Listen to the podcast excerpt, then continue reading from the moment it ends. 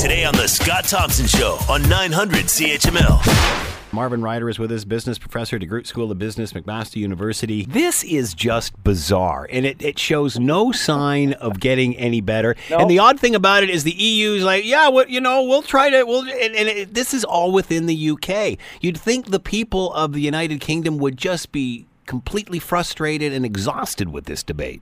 Yeah, I mean, if you think the SNC Lavalin scandal is a Yeah. scandal, watch Brexit. Uh, We got nothing on what's going on there. You know, this is tame in comparison. So let me take you back just a little bit here. A few years ago, uh, Britain had a referendum on leaving the European Union, and overall in the United Kingdom, it passed 52% to 48%, with three notable exceptions. The area of Scotland actually voted to stay. The area of Northern Ireland voted to stay. And the City of London voted to stay. But when you put all the votes together, it was to go. The Scott Thompson Show. Weekdays from noon to 3 on 900 CHML.